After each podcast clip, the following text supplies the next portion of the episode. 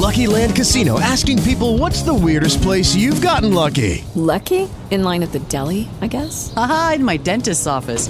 More than once, actually. Do I have to say? Yes, you do. In the car before my kids' PTA meeting. Really? Yes. Excuse me, what's the weirdest place you've gotten lucky? I never win and tell. Well, there you have it. You can get lucky anywhere playing at LuckyLandSlots.com. Play for free right now. Are you feeling lucky? No purchase necessary. Void where prohibited by law. 18 plus. Terms and conditions apply. See website for details. Eastern Kentucky and Morehead Shopper's Guide repeated at 5 p.m. and 1 a.m. 1 p.m. Book Series repeated at 9 p.m. and 5 a.m. 2 o'clock p.m. New York Times repeated at 10 p.m. and 6 a.m. 3 o'clock p.m. Mystery Mix Up repeated at 11 p.m. and 7 a.m. 3:30 p.m. AARP repeated at 11:30 p.m. and 7:30 a.m.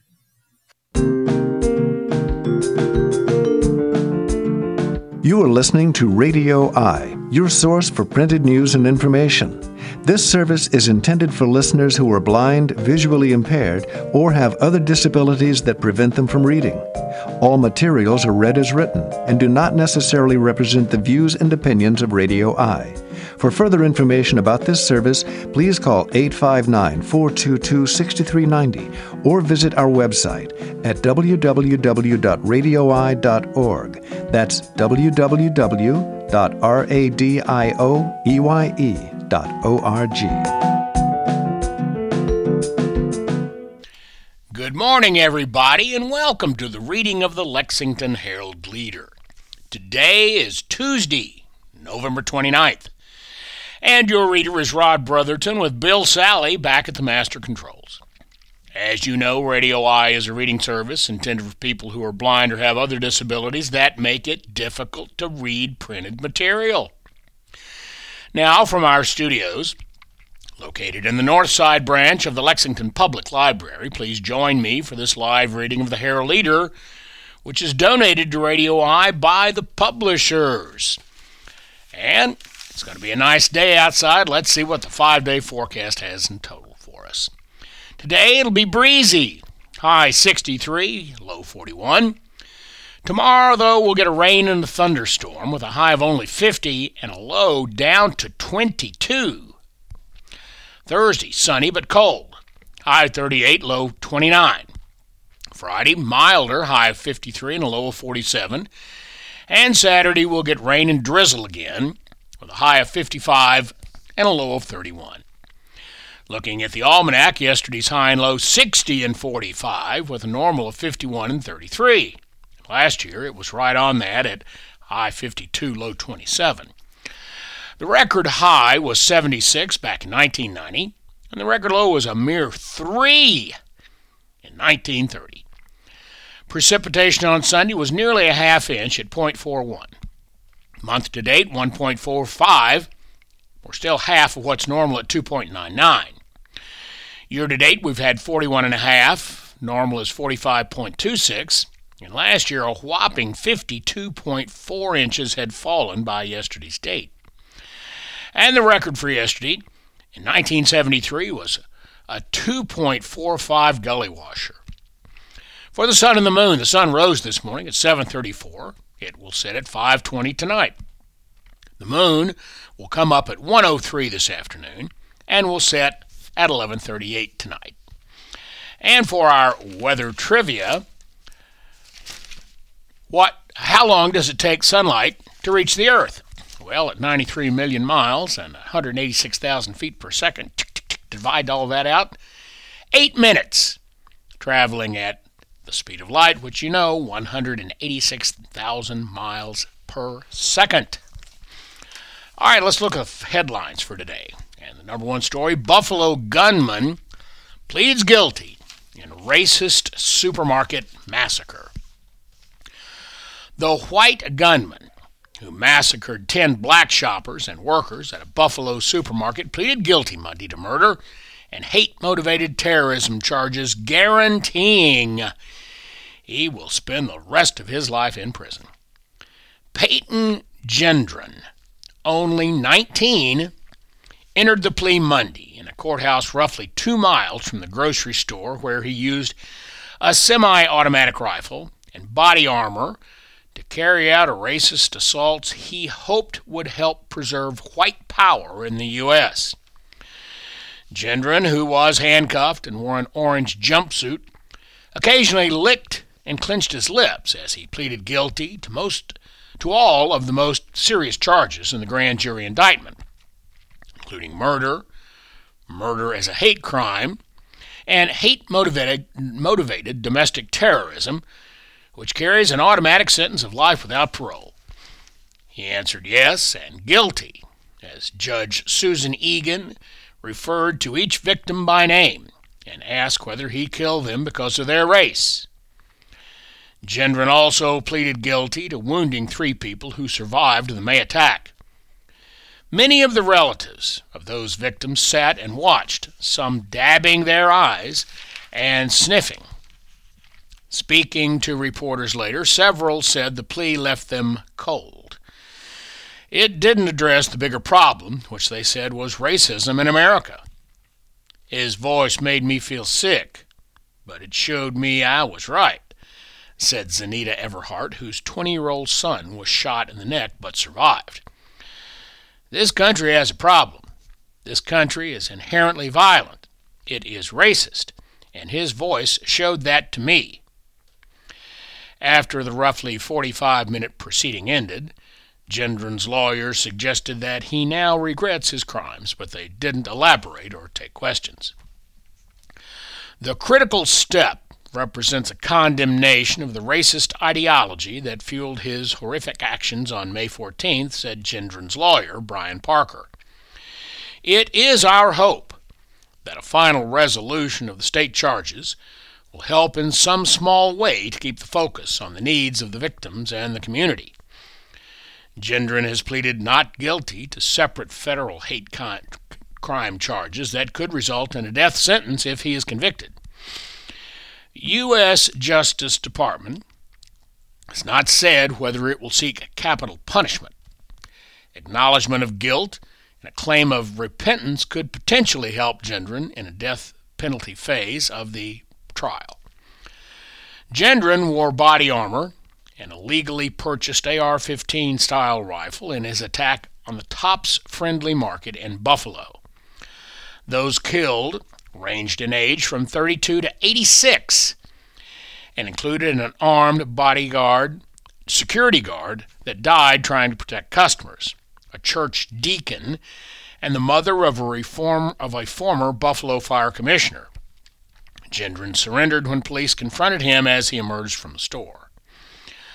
Buffalo Mayor Byron Brown, who was in the courtroom for Gendron's guilty plea, told reporters afterward that it was important to hear why these precious lives were snatched from us for no other reason than the color of their skin. The mayor, a Democrat, called for a ban on assault weapons, as did Police Commissioner Joseph Gramaglia. Relatives of the victims reiterated their calls for Congress and the FBI to address white supremacy and gun violence. We are literally begging for those in power to do something about it, said Garnell Whitfield, whose 86 year old mother, Ruth Whitfield, was killed. White supremacy was Gendron's motive. He said in documents posted online just before the attack that he'd picked the store about a three hour drive from his home in Conklin, New York, because it was in a predominantly black neighborhood. He said he was motivated by a belief in a massive conspiracy to dilute the power of white people by replacing them in the U.S. with people of color.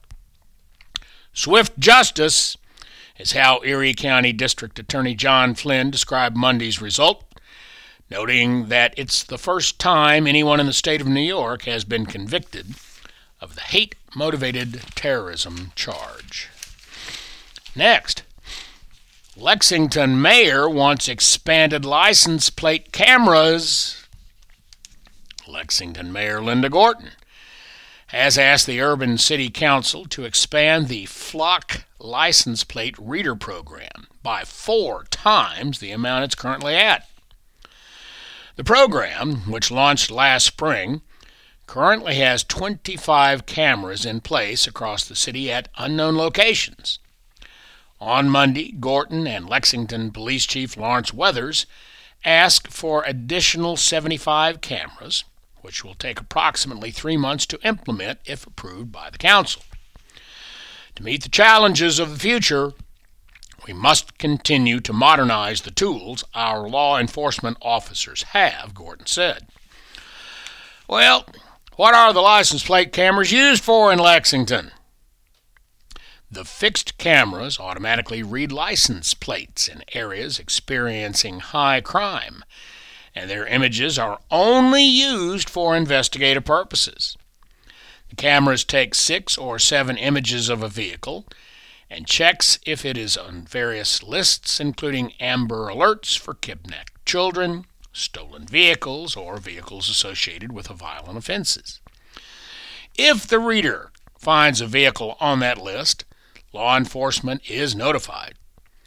The cameras are not red light cameras that can be used by law enforcement to track and ticket people for running red lights or for other traffic related offenses. The funding for the additional cameras was already included in the city's current and council approved budget, according to Gorton. The additional cameras will bring the total cost of the program to approximately $236,250 annually, Gorton said. The locations of the cameras will now be public instead of private. The decision to keep the location of the cameras private at first was made to see how effective they are. And now that police have over six months of data to analyze, they are comfortable re- revealing the locations of the cameras.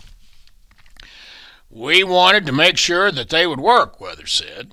If we gave you the locations, maybe people would try to get around them and things like that. So we did that, and so we intentionally didn't do that.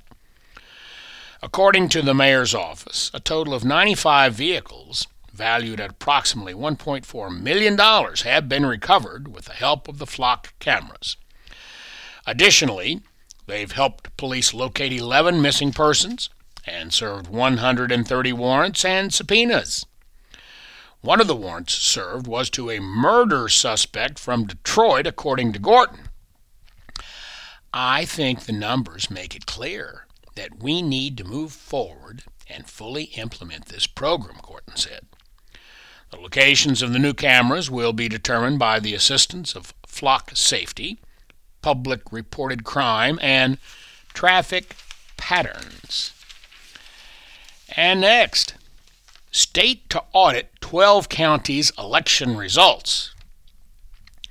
A dozen Kentucky counties, including the Commonwealth's most populous, Jefferson County, will have their 2022 general election results audited by the Office of the Attorney General. The audits are required by state law following the passage of a bill earlier this year that increased the number of random audits counties from 6 to 12. These audits are incredibly important, Attorney General Daniel Cameron said at the live stream Monday announcement.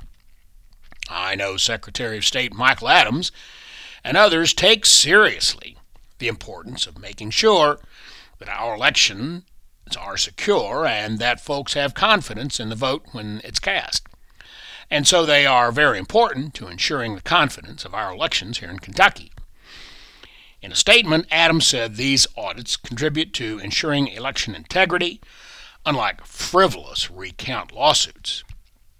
And in addition to the Attorney General's random audit of counties, in upcoming days we will roll out Kentucky's first risk limiting audit program, yet another of the numerous reforms introduced during my term, Adams said. Here's what you need to know about the audits. The counties being audited following the 22 general election are Jefferson, Webster, Shelby, Rowan, Oldham, Laurel, LaRue, Owen, Anderson, Christian, Daviess, and Breathitt counties. Monroe County was also drawn, but it was audited following the primary and was therefore ineligible to be audited again. State law does not allow the same county to be audited in consecutive elections. Well, why are audits required? Prior to 2022, state law only required 5% of Kentucky's 100 counties, 120 counties, or 6, to be audited. In addition to doubling the number of audited counties, Senate Bill 216 also moved up the deadline for the statewide transition to paper ballots to 2024.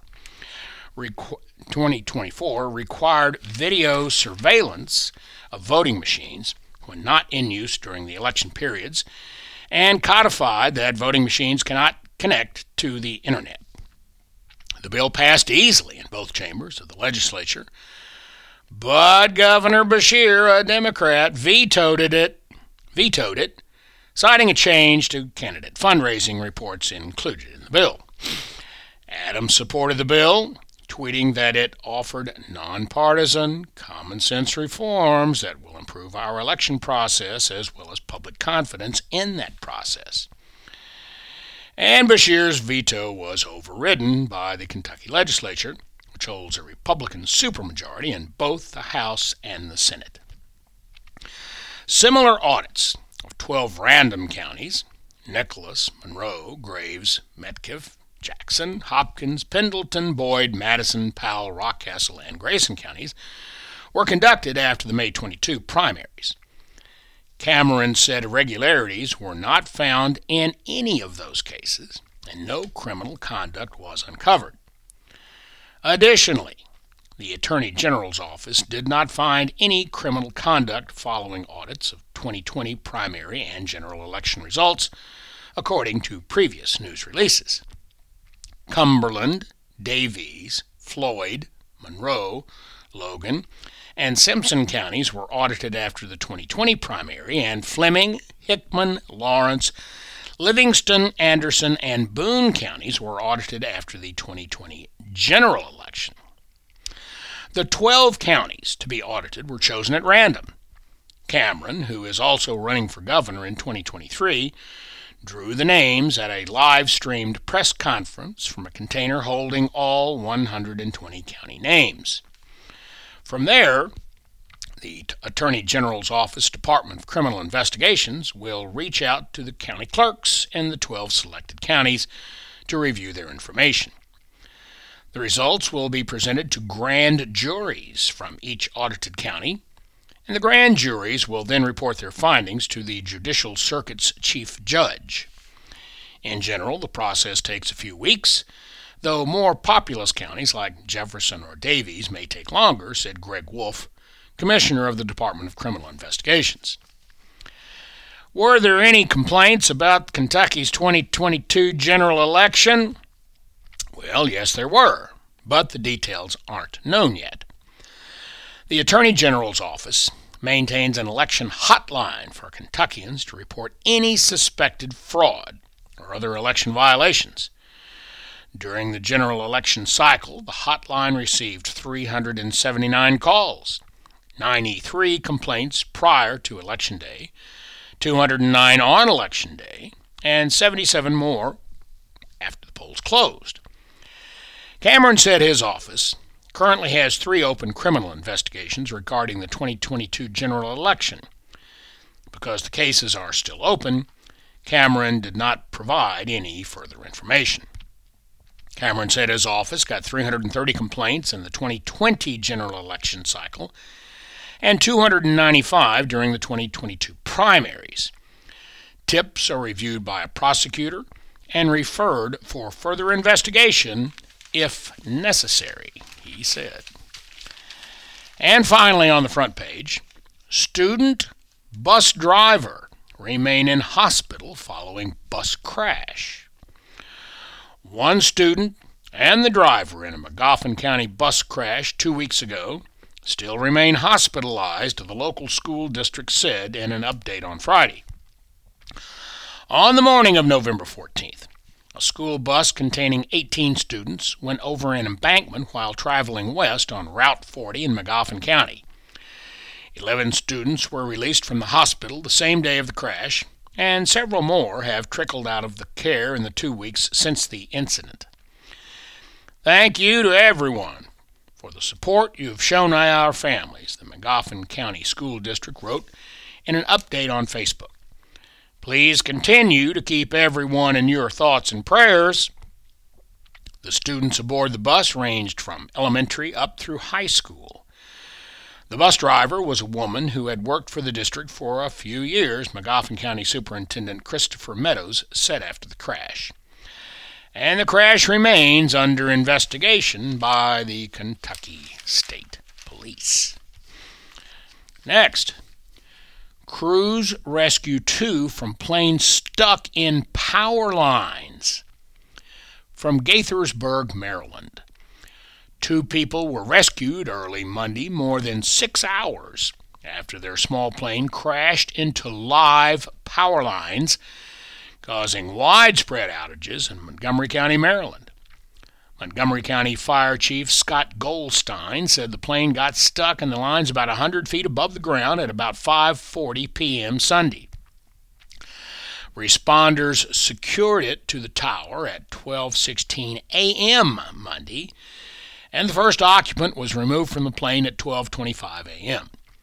The second occupant was out at 12:36 a.m. Maryland State Police identified them as pilot Patrick Merkle, 65, of Washington, D.C., and passenger Janet Williams, 66, of Marrero, Louisiana. Both suffered serious but non threatening life injuries, and that hypothermia had set in while they waited to be pulled from the plane, Goldstein said. The single engine Mooney M20J HMAD had reported White had departed White Plains, New York, and crashed into a power line near the Montgomery County Air Park in Gaithersburg, the Federal Aviation Administration said in a statement. The FAA, National Transportation Safety Board, and Maryland State Police are investigating. Utility contractors had to disconnect the high tension wires to make it safe for rescuers to stabilize the plane. And the next story Next COVID strain may be more dangerous, a lab study shows. South African laboratory study using COVID 19 samples from an immunosuppressed individual over six months showed that the virus evolved to become more pathogenic, indicating a new variant could cause worse illnesses than the current predominant Omicron strain. The research conducted by the same laboratory that was the first test to first test the Omicron strain against vaccines last year, used samples from a person infected with HIV. The virus initially caused the same level of cell fusion and death as the Omicron BA.1 strain, but as it evolved, those levels rose to become similar to the first version of the coronavirus identified in Wuhan in China led by Alex Sigal at the Africa Health Research Institute in Durban. The study indicates that the pathogen could continue to mutate, and a new variant may cause more severe illness and death than the relatively mild Omicron strain. The study is yet to be peer reviewed and is based solely on laboratory work on samples from one individual.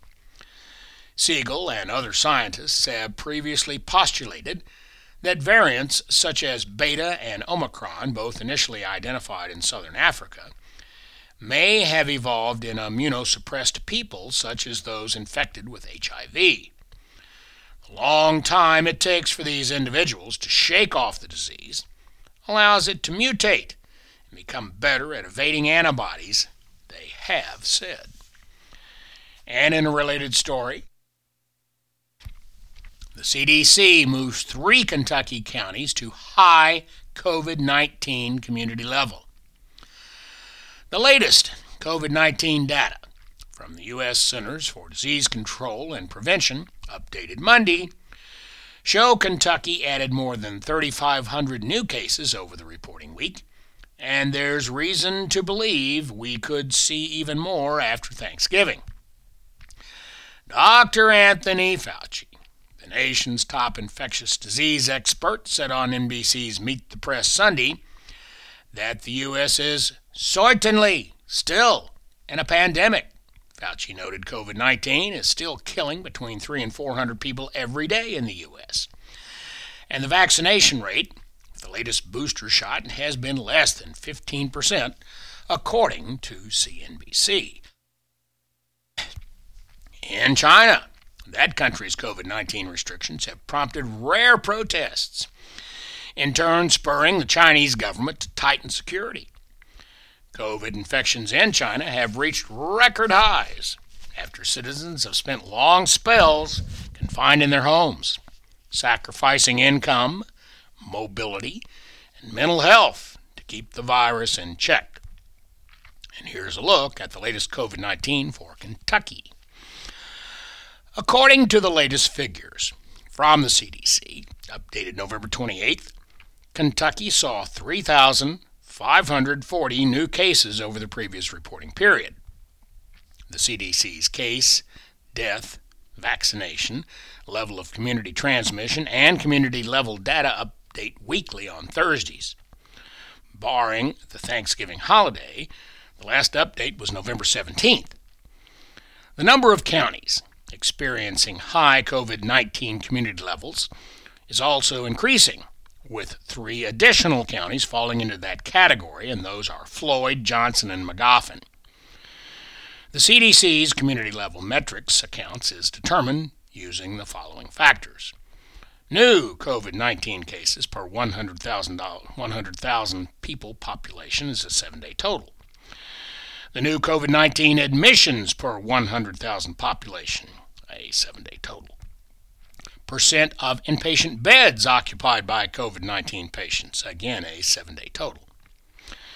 According to the CDC, people in communities experiencing high COVID 19 community levels should wear a mask while indoors in public spaces, and there are other health guidelines for milder community levels all COVID 19 community levels, the CDC advises. 1. Stay up to date on vaccination, including recommended booster doses. 2. Maintain ventilation improvements. 3. Avoid contact with people who have suspected or confirmed COVID 19. 4. Follow recommendations for isolation if you have suspected or confirmed COVID 19. 5 Follow the recommendations for what to do if you are exposed to someone with COVID 19. And six, if you are at high risk of getting very sick, talk with a health care provider about additional prevention actions. The rest of Kentucky's counties are divided between low and medium COVID 19 community levels. That includes 15 counties at medium and 102 at low community levels of COVID 19. While a map blanketed in green counties might give a rosy picture of the pandemic in Kentucky, the latest CDC data also shows high to substantial levels of COVID 19 transmission across the state. Also Monday, the CDC reported 49 new Kentucky COVID 19 deaths occurring over the previous reporting period. Well, where does Fayette County stand with all this? According to the CDC, Fayette County is at a low COVID 19 community level.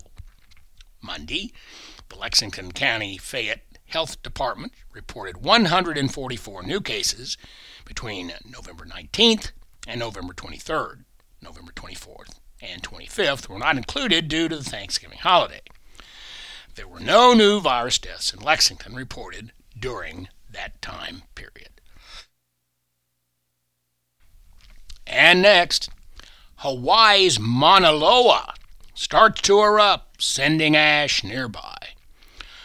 Hawaii's Mauna Loa, the world's largest active volcano, started to erupt for the first time in nearly four decades, prompting volcanic ash and debris to fall nearby, authorities said Monday.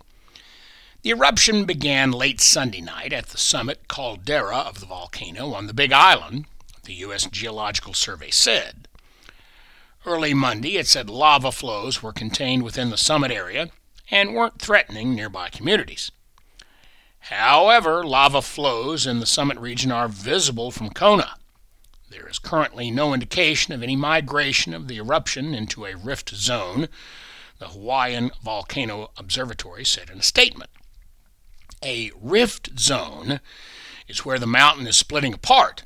The rock is cracked and is relatively weak, and it's easier for magma to emerge. How long the volcano erupts and whether it could cause lava to flow to populated areas of the island is impossible to predict, said Neil Corbett, a USGS spokesperson. But I can tell you we're in constant communication right now with Hawaiian Civil Defense and they're providing updates to community members, she said. Even though it noted there is no indication of lava exiting the summit, the Civil Defense Agency has said it's opened shelters in Kailua Kona and Pahala because it has reports of people self evacuating along the South Kona coast. And now it's time to turn to the obituaries. We read only the name, age, and location if it is given.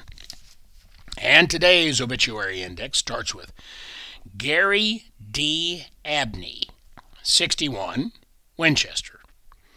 Donna Allen Wright, 69, Lexington. Robin Arnold, 53, Paris. Deborah Bean, 66, Richmond. Teresa Little Bell, 58, Harrodsburg. Lucille Charles, 81, Wellington. James Robert Eubanks, 79, Flemingsburg. Dirk Brian Goodrich, 67, Winchester. Francis Green, 65, Winchester. Robert Gill Greer, 69, London. Amelia May Hubble, 88, Stanford. Randy Eugene Jones, 43, Winchester. George F. Kiefer, Ph.D., 76, Lexington. Marguerite Kidd, 72, Pine Knot. Keisha Faye Kidwell, 41, Waynesburg. Betty Carol Kirby, 72, Orlando. Lena McHorney, 76, Cynthiana. James McCulley, 96, Lancaster. Ollie Mae McGuire, 82, Lexington. Barbara Ann McKinney, 81, Georgetown. Barbara Monson, 75, Lexington. Charles E. Neely, 68, Winchester.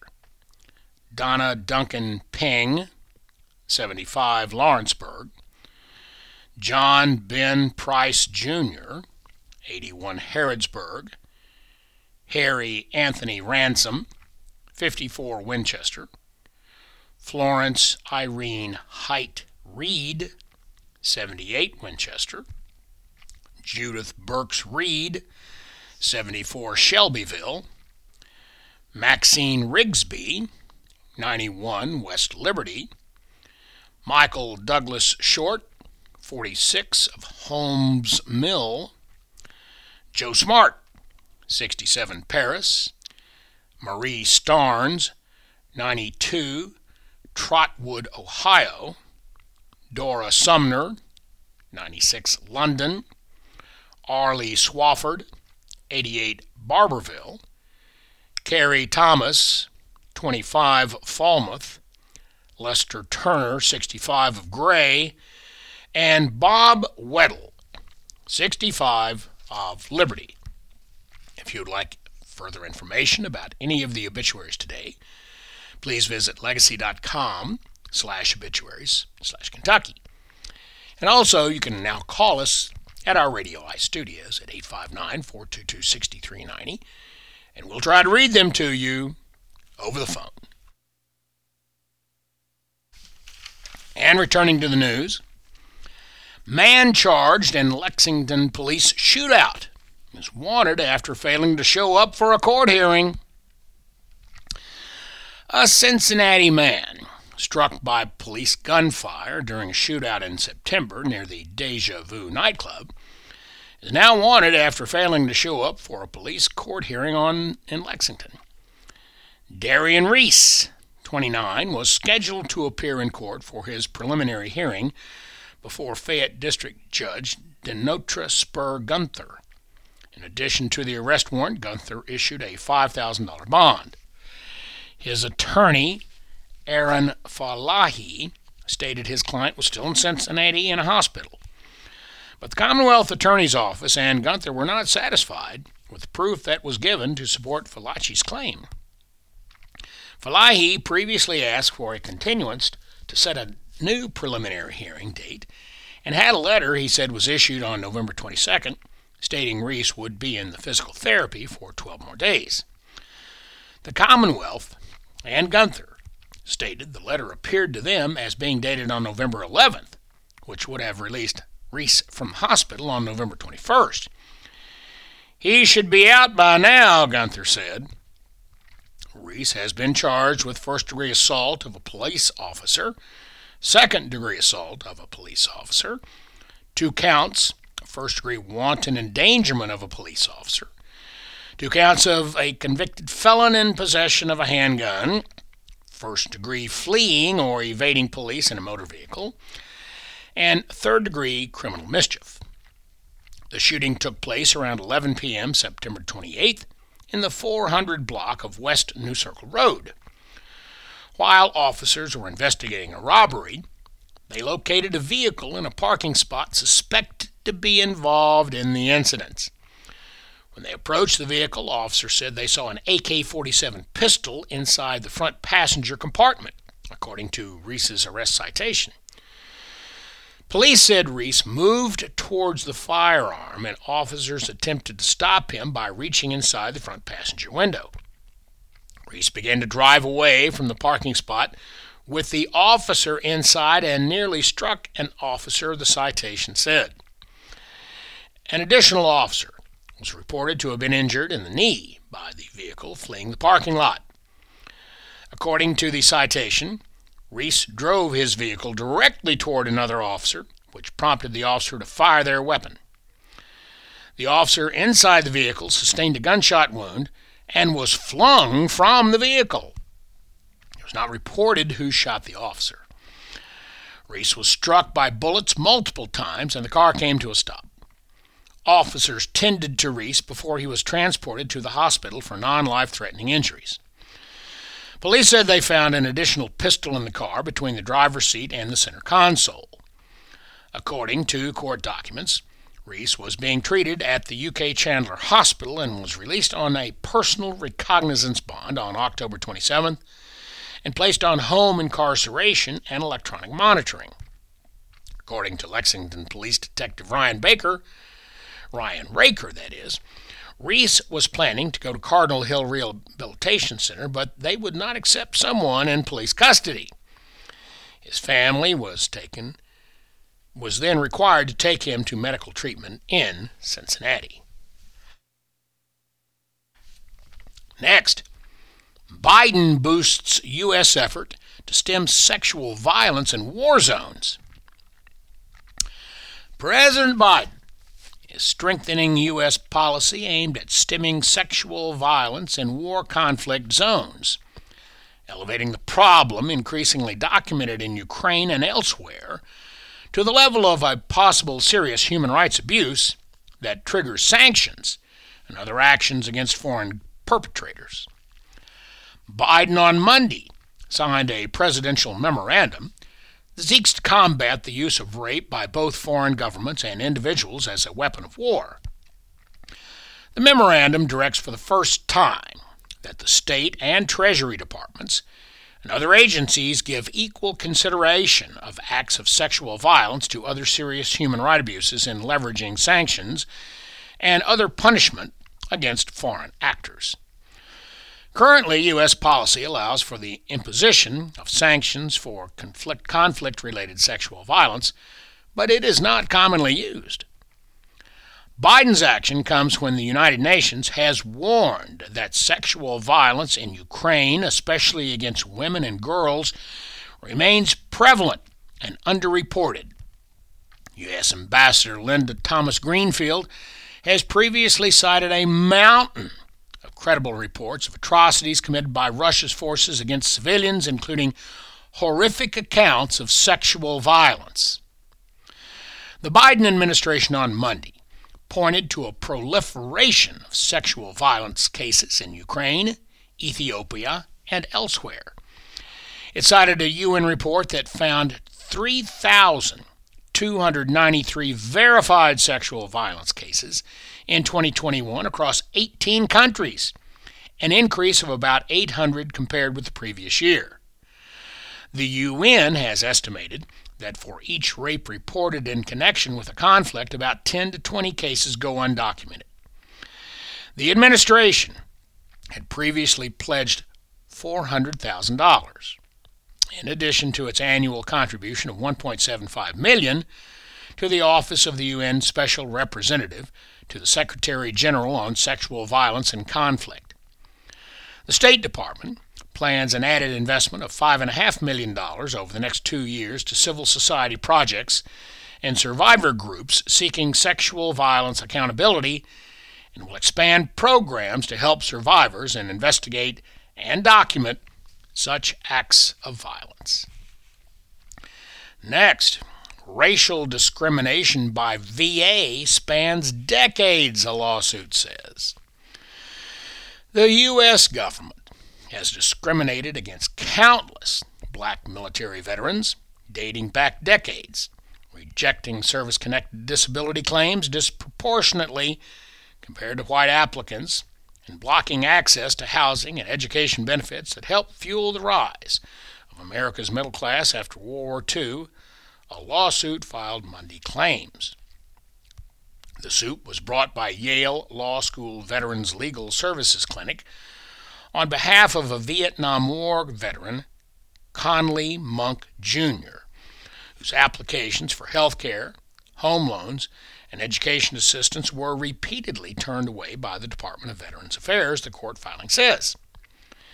His advocates contend that the case could help determine whether the federal government can be held liable for systemic prejudices that over generations have disadvantaged African Americans who served in the military and their families, potentially clearing a path for others to seek recompense. The negligence of VA leadership and their failure to train, supervise, monitor, and instruct agency officials to take steps to identify and correct racial disparities led to systemic benefits obstruction for black veterans, the complaint says.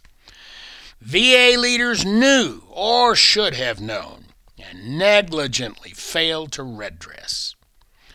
The suit relies on internal VA data showing that from 2002 to 2020, the agency denied black people seeking disability benefits nearly 30% of the time whereas white applicants experienced a 24% rejection rate.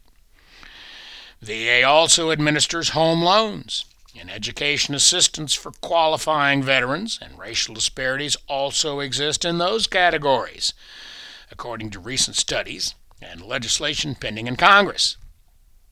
VA Press Secretary Terrence Hayes did not address the lawsuit but said in a statement that the agency is working to combat institutional racism. Officials are reviewing policies to serve veterans who wrongly received punitive discharges, which in most cases led VA to block their access to benefits, and contacting those pushed out of the military to discuss how they can access some programs and care, he said. Throughout history, there have been unacceptable disparities in both VA benefits decisions and military discharge status due to racism, which have been wrongly left black veterans without access to VA care and benefits, Hayes said. We are actively working to right these wrongs. VA disability awards compensate veterans for injuries that resulted from military duty. Payments can range from hundreds to thousands of dollars a month, while affording access to other VA programs and benefits intended to help them and their families thrive after their service obligations end. VA determines an individual's disability rating by evaluating the severity of the service connected injuries through the medical documentation and other evidence. Other VA benefits are substantial, helping pay for college tuition and setting favorable interest rates for government backed home loans, most of which are secured with no down payment. The education assistance and home loans contained in the original GI Bill, which became law in 1944, are credited with helping veterans and their families generate wealth after World War II. But a recent study conducted by Brandeis University's Institute for Economic and Racial Equity found it enriched the lives of white Americans far more than black Americans, limiting the possibilities of social advancement. A separate study, overseen by the Connecticut Veterans Legal Center, concluded that black veterans disproportionately receive more punitive discharges from the service, curtailing their access to VA support. Critics of the agency also point to a survey conducted in 2020 by a VA workers union, finding that more than half of the employees who responded said they had witnessed racism directed toward veterans being served by the department. And next, Ukraine on edge for more attacks. Humanitarian aid is pledged. Ukraine prepared for more Russian strikes against energy and other key infrastructure Monday, what appears to be a weekly pattern, and warned of possible evacuations from the capital. Estonia's foreign minister joined counterparts from six Baltic and Nordic nations in the largest delegation to visit Ukraine since Russia launched its full scale war, to pledge electric generators, warm clothes, and food. The goal is to help Ukrainians cope with their coldest months of need keep their resolve high. Russia is weaponizing civilian energy security, and it is truly shameful Estonian Foreign Minister Urmas Reinsalu said in Kiev.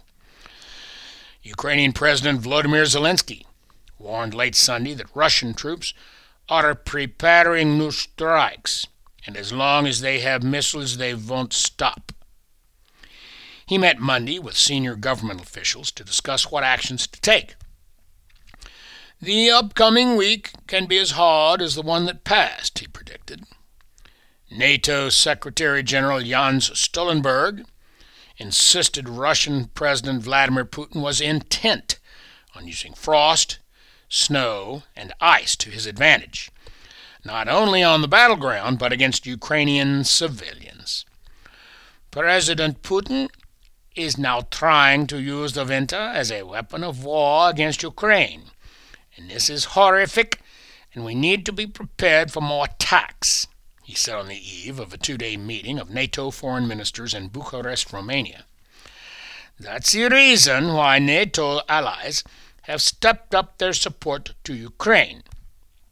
Kiev Mayor Vitaly Klitschko said some people of the city's three million people might have to be evacuated to where essential services would be less prone to shutdowns caused by missile attacks. For weeks, Russia has been pounding energy facilities around Kiev and other Ukrainian cities with missile strikes, usually on Mondays at the works week beginning, resulting in outages of power and water supplies. Based on the pattern of infrastructure attacks and the Russians' military preparation times, an advisor to Ukraine's interior minister said on national TV that the next strikes could occur as soon as later Monday or in another week. A Ukrainian military spokesman also said on national TV that Russian aircraft had intensified their activity over Ukraine on Monday, with temperatures hovering around freezing and expected to dip as low as 12 degrees Fahrenheit in a little more than a week. International help was increasingly focused on items like generators and transformers to make sure blackouts that affect everything from kitchens to operating rooms are as limited and short as possible. The power situation is so dire that Ukraine's energy trader, in normal times an exporter, tested importing electricity from neighboring Romania. And in domestic politics, McCarthy's pursuit of the Speaker's gavel comes at a high cost.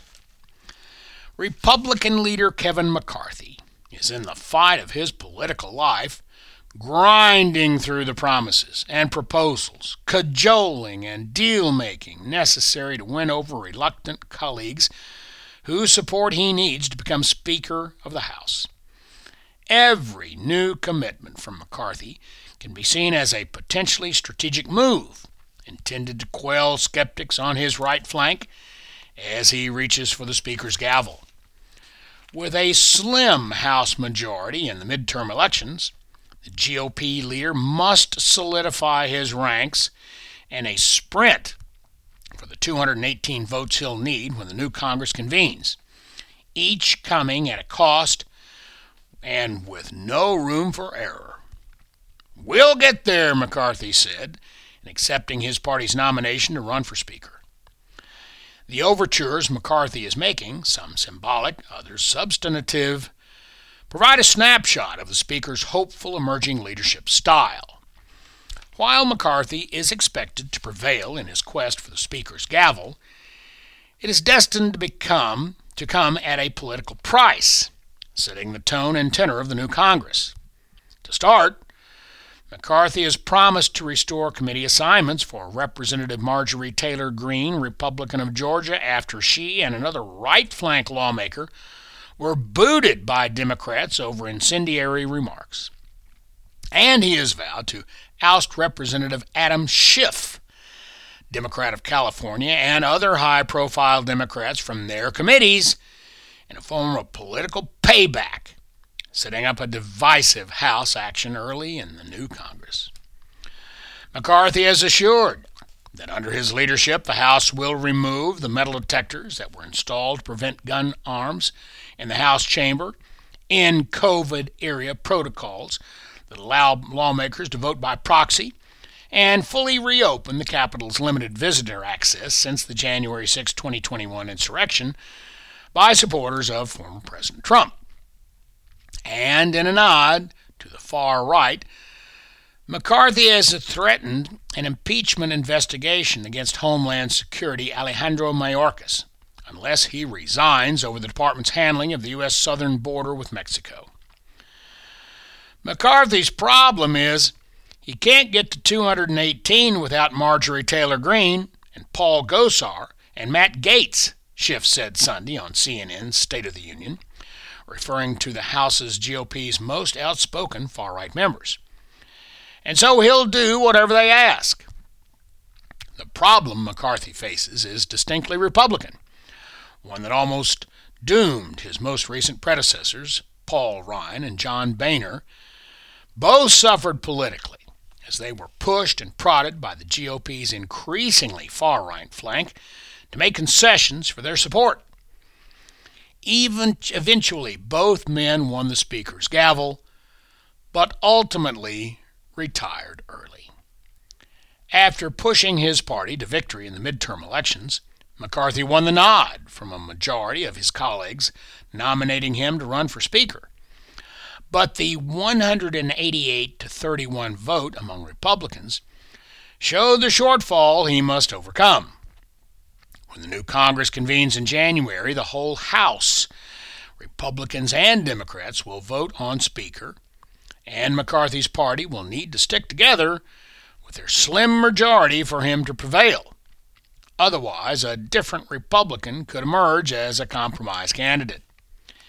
And even though McCarthy defeated Biggs 188 to 31 in the closed door voting, with another five Republicans casting ballots for other candidates, that's a pool of some three dozen voters the GOP leader needs to claw back if he hopes to win the Speaker's job. They know they've got a problem, said Representative Ralph Norman, Republican of South Carolina, another Freedom Caucus member. In other words, 36 no votes is a problem. And next, Cyber Monday deals lure online consumers amid high inflation. Days after flocking to stores on Black Friday, consumers turned online for Cyber Monday to score more discounts on gifts and other items that have ballooned in price because of high inflation. Cyber Monday is expected to remain the year's biggest online shopping day and rake in up to $11.6 billion in sales, according to Adobe Analytics, which tracks transactions in over 85 of the top 100 U.S. online stores. That forecast represents a jump from the $10.7 billion consumers spent last year. Adobe's numbers are not adjusted for inflation, but the company says demand is growing even when inflation is factored in. Some analysts have said top line numbers will be boosted by higher prices, and the amount of items consumers purchase could remain unchanged or even fall compared to prior years. Profit margins are also expected to be tight for retailers offering deeper discounts to attract budget conscious consumers and clear out their bloated inventories. Shoppers spent a record $9.12 billion online on Black Friday, up 2.3% from last year, according to Adobe. E commerce activity continued to be strong over the weekend, with $9.55 billion in online sales. Salesforce, which also tracks spending, said their estimates showed online sales in the U.S. hit $15 billion on Friday and 17.5 billion over the weekend, with an average discount rate of 30% on products. Electronics, activewear, toys, and health and beauty items were among those that provided a big boost, the two groups said. Meanwhile, consumers who feared leaving their homes and embraced e commerce during the pandemic are heading back to physical stores in greater numbers this year as normalcy returns. The National Retail Federation said its recent survey showed a 3% uptick in the number of Black Friday shoppers planning to go to stores.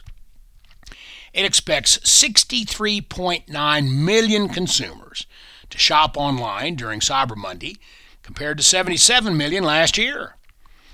MasterCard's Spending Pulse, which tracks spending across all types of payments, including cash and credit card, said that overall sales on Black Friday rose 12% from the year ago.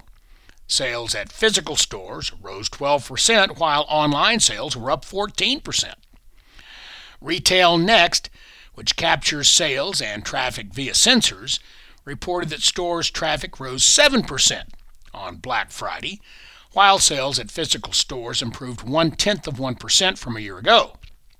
However, spending per customer dropped nearly 7%, as cautious shoppers did more browsing than buying. Another company that tracks store traffic, Sensormatic Solutions, said store traffic was up 2.9% on Black Friday compared to a year ago. Shoppers are being more thoughtful, but they are going to do more than a few retailers to be able to make a determination of what they're going to buy this year, said Brian Field, Sensormatic's global leader of retail consulting and analytics. Overall, online spending has remained resilient in the past few weeks as eager shoppers buy more items on credit and embrace the buy now, pay later services that lack interest charges but carry late fees. In the first three weeks of November, online sales were essentially flat compared with last year, according to Adobe. It said the modest uptick shows consumers have a strong appetite for holiday shopping amid uncertainty about the economy. And finally, China's Xi faces threat from public anger over zero COVID. Barely a month after granting himself new powers as China's potential leader for life, Xi Jinping is facing a wave of public anger of the kind not seen for decades sparked by his zero COVID strategy that will soon enter its fourth year. Demonstrators poured into the streets over the weekend in cities including Shanghai and Beijing, criticizing the policy, confronting police, and even calling for Xi to step down. On Monday, demonstrators gathered in the semi autonomous southern city of Hong Kong, where a pro democracy movement was all but snuffed out by a harsh crackdown following the months long demonstrations that began in 2019. And this concludes the reading of the Lexington Herald Leader for today, Tuesday, November 29th. Your reader has been Rod Brotherton with Bill Sally back on the Master Controls. Thanks for listening, and now please stay tuned for sports news right here on Radio. It is Ryan here, and I have a question for you. What do you do when you win? Like, are you a fist pumper? a woohooer, a hand clapper, a high fiver. I kind of like the high five, but if you want to hone in on those winning moves, check out Chumba Casino. At ChumbaCasino.com, choose from hundreds of social casino style games for your chance to redeem serious cash prizes. There are new game releases weekly, plus free daily bonuses. So don't wait. Start having the most fun ever at ChumbaCasino.com. No purchase necessary. VGW. Void were prohibited by law. See terms and conditions. 18 plus.